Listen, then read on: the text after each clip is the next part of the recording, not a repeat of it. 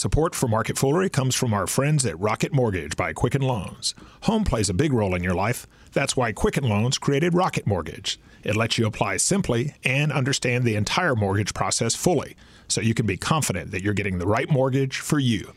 To get started, go to rocketmortgage.com/fool. Welcome to Market Foolery for December 26th. I'm Mac Greer, and I am joined by Jason Moser from Motley Fool Million Dollar Portfolio. And Jason, we're taping the show a few days in advance here because of the holidays. How you doing? I'm doing great. How about you?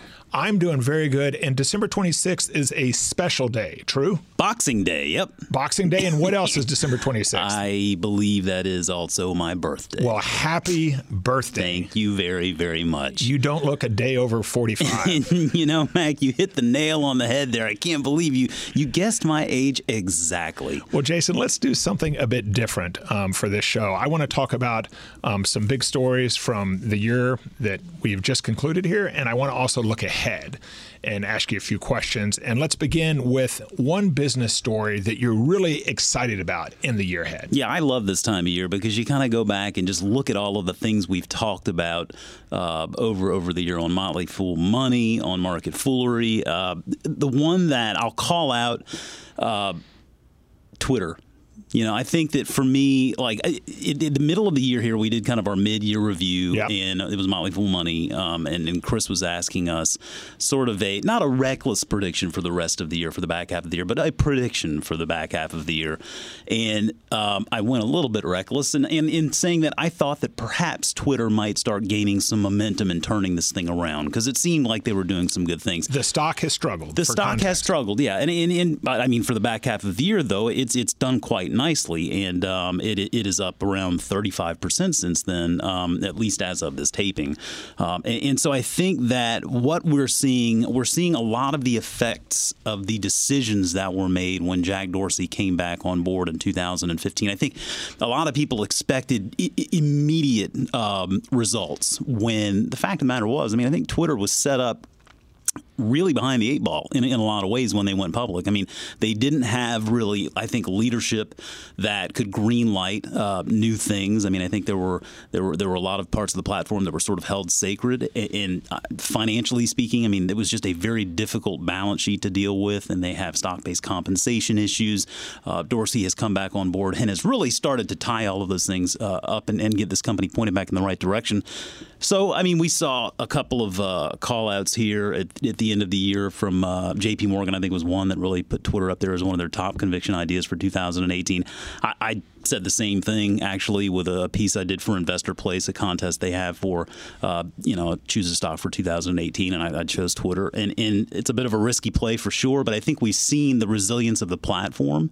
We've seen how important it is, and we're seeing that the management team, the leadership team there, is making decisions based on data uh, to help stoke engagement. And so I think we're we're seeing seeing some signs of life there. Okay, so here's my question about Twitter because I'm a Twitter user, but I am not a Twitter investor. Right. Right. And I'm going to call this the TripAdvisor problem. Yeah. I love TripAdvisor as a service, but I don't ultimately know how TripAdvisor is going to make money and more money than that. Yeah. Because I'm not transacting on TripAdvisor. I know they've got ad supported revenue and all that good stuff. Sure. And likewise with Twitter. How is Twitter going to make money and how's Twitter going to make more money than that? Well, I think primarily it's an advertising play, and that's what it's always been. It's, it's a model that is based on advertising. And the difficult part for Twitter initially was it's not exactly. Uh, conducive to to really good advertisements, right? It's it's the thing about Twitter. The, the, it's a free flowing, quick platform by nature. You're scrolling through that feed. It's not like you're going to see advertisements a whole heck of a lot um, as you're scrolling through those feeds. You're going to go past them very quickly. So I think the key for them is this move that they've made towards video, towards live streaming. This huge deal that they struck with Bloomberg and this sort of 24 uh, news station they have called TicToc.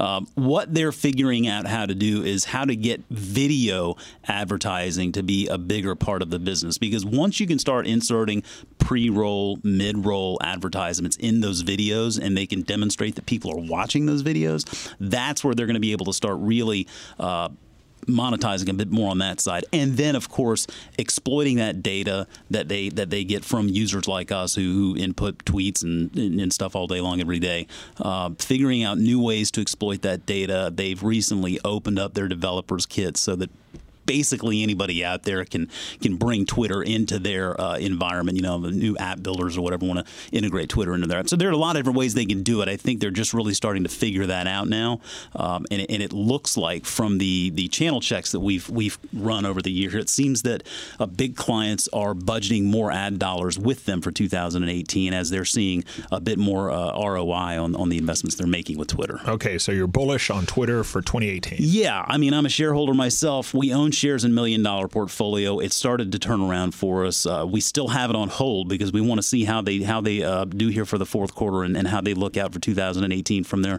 in their own words. But yeah, I think that's one I'm going to be excited to pay attention to. Okay, and as an investor, Jason, looking back over 2017, how about one takeaway, one thing that really resonated with you, one thing that jumped out at you, one takeaway? Yeah, I think I'll, I'll cheat here and, and, actually throw in two things because one, where it seems like pit, uh, peak Bitcoin mania, right? And that just seems to be the question on everybody's on the tip of everybody's tongue is how do I participate? What do I need? Should I do it? I mean, should I even be investing in something like this? And, and sometimes this is just me, but sometimes you need to be content with just taking a pass on something because you know you don't know enough about it.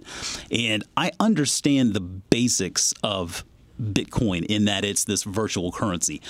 I, don't know much about how Bitcoin is used, how it's mined. I don't understand why you know it matters. I mean, I, I, I get that the technology behind it, blockchain, I think is actually more fascinating than the currency. But for me, I don't know enough about it and, and I'm, I'm skeptical by nature. So for me, that was just sort of a, a reiteration of a lesson that I've always sort of uh, lived by. When Peter Lynch. Just know Peter, what you don't know. Peter Lynch on me, yeah, right? Know what you don't know. And it's Got okay it. to say, look, man, I just don't know enough. Uh, otherwise, you're gambling. Um, and the other one, I think uh, oftentimes the best action is inaction. And we see this a lot of times in million dollar portfolio because we're managing this real money portfolio in front of members. And, and the challenge that we have is a fixed money portfolio. So we can't add money to it. So we always have to kind of be aware of our holdings. We have to be aware of our cash position and we have to be aware of uh, the ideas that we want to get in the portfolio. Because a lot of times if we want to add something we've got to sell something or at least sell part of something. Um, what we find often after these big long two hour stock talk meetings that we have a lot of times the best action is just to kind of kick back and not do anything at all. And it seems to uh, it seems to generally speaking work pretty well. I think it's easy to sort of get caught in the moment and want to sell or buy something because it's right there and right you know you're kind of falling prey to that recency bias. But uh, oftentimes as an investor the best action is just to do nothing. Okay, so that that applies more to as investors, right? Because yeah. if I'm sitting at home and there's the kitchen's a mess and the house is a mess and the kids are running around, I can't I can't just kick back and say, "Hey, the best action is in action." I think your I think your significant other is probably going to okay. use that one so against only you, as an investor. I would not advise it. I would not advise it. Okay, well, before we continue our conversation, I want to again mention that support for Market Foolery comes from our friends at Rocket Mortgage by Quicken Loans.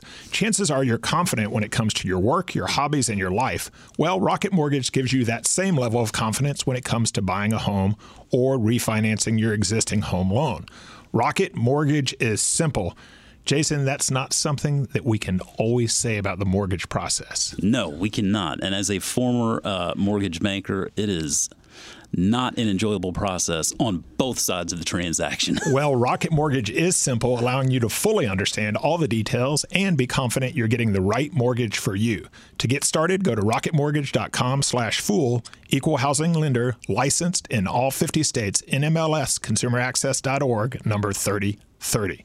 Well, that gets right, that just gets right back to the lesson I was just saying. Know what you don't know. Rocket Mortgage is helping you know something you probably didn't know a lot about before. Well, there you go. Well, it's, it's you got to love it. Okay, so we talked about Twitter. How about um, one more stock or one stock you're bullish on in the year ahead? Maybe a stock that isn't a household name. Yeah, I think it's one that uh, listeners are probably going to be familiar with. I've talked about it a lot over the past year and a half really since they went public um, is Teladoc.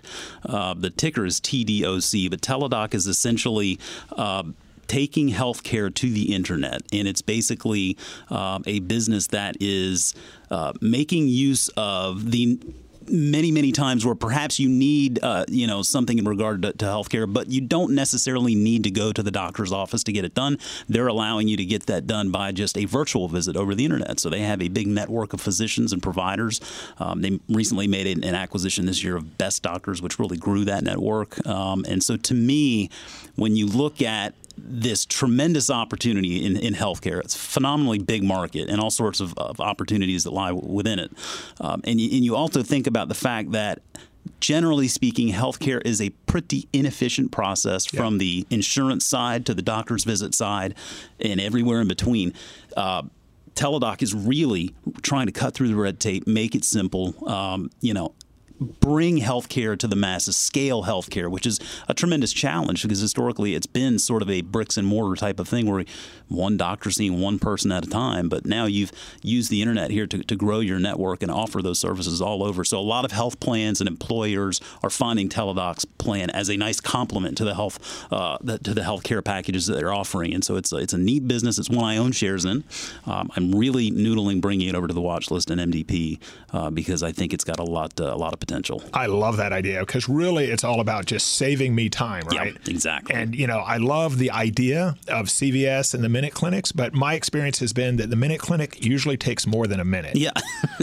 so it's really a misnomer. It's false uh, advertising. Total misnomer. I yeah. go, I put my name on the list, I go get my Starbucks, come back, still, well, still not ready. In a very uh, you'll you'll be happy to know then that Teladoc and CVS recently just struck a very big deal. So you're going to see that. more of their services in more places. And so I think for me it's uh it's it's just a matter of seeing sort of the regulatory environment changing and allowing more of these types of things to happen, whether it's e-prescriptions or allowing, you know, just sort of basically eliminating state lines and allowing these services to to, to span the country. But uh, yeah, a, a, really fascinating business, very easy to understand. You know, it's two two revenue streams: subscription revenue from their clients and uh, little visit revenue that they get, kind of like a copay. So there's no exposure to insurers. There's no question marks there. It's a simple business to understand, and I think they're really bringing a great value proposition uh, to, to a market that's in dire need. Okay, Jason, as we wrap up here, how about your biggest question for 2018, your biggest question for the year ahead? So I, I guess at this point in time, it sounds like it, the tax proposal, this tax package, is going to be going through in some way, shape, or form here, um, and it's it's supposed to be very company friendly, very corporate friendly. So I, I, guess my question really is how that's going to play out for investors versus uh, employees. I know that generally speaking. Uh, you know the the idea is let's bring these taxes down so that companies can invest more in their people, can can raise wages, can can give the working class a better wage and a better uh, you know uh, lifestyle, so to speak. I, am I'm a bit skeptical that that actually results in higher wages. I do think what it will result in, though, is companies uh, buying back more stock. I think they will also probably uh, raise dividends along the way. So I think that while it may not necessarily play out so well for Main Street, which is a shame, I, I really hope it does. I think it will work for Wall Street, and I think it's just it's it's another reiteration. It's another it's another really reiteration for me that you got you got to be invested. I mean, even if you're not going to see it in the form of high, higher wages, get it in the form of a higher stock price or, or, a higher dividend yield. Right? You need to be invested. Like we we talk about this all the time, and you look over the course of 5, 10, 15, 20 years. I mean, the numbers are there. They tell you what your money is doing. You can't just plunk your money in a savings account and think that's going to do it. You got to get it in these companies, or you got to put it in in an S and P index fund and just participate and take that long term outlook. I think, uh, you know, I'm going to be really interested to see how this how this new tax package really plays out for companies. Jason, happy birthday, happy holidays, happy new year. Let's talk stocks in 2018. I can't wait. As always, people on the show may have interest in the stocks they talk about, and the Motley Fool may have formal recommendations for or against. So don't buy or sell stocks based solely on what you hear.